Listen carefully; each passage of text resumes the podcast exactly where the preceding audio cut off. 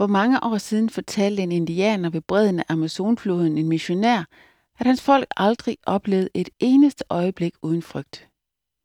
Vi er bange, når vi vågner om morgenen, og når vi lægger os til at sove om aftenen. Vi er bange, når vi sætter os til at spise, og når vi arbejder. Vi er bange for junglen, og vi ser en ond ånd i hvert eneste træ og dyr, i hver eneste plante og slange.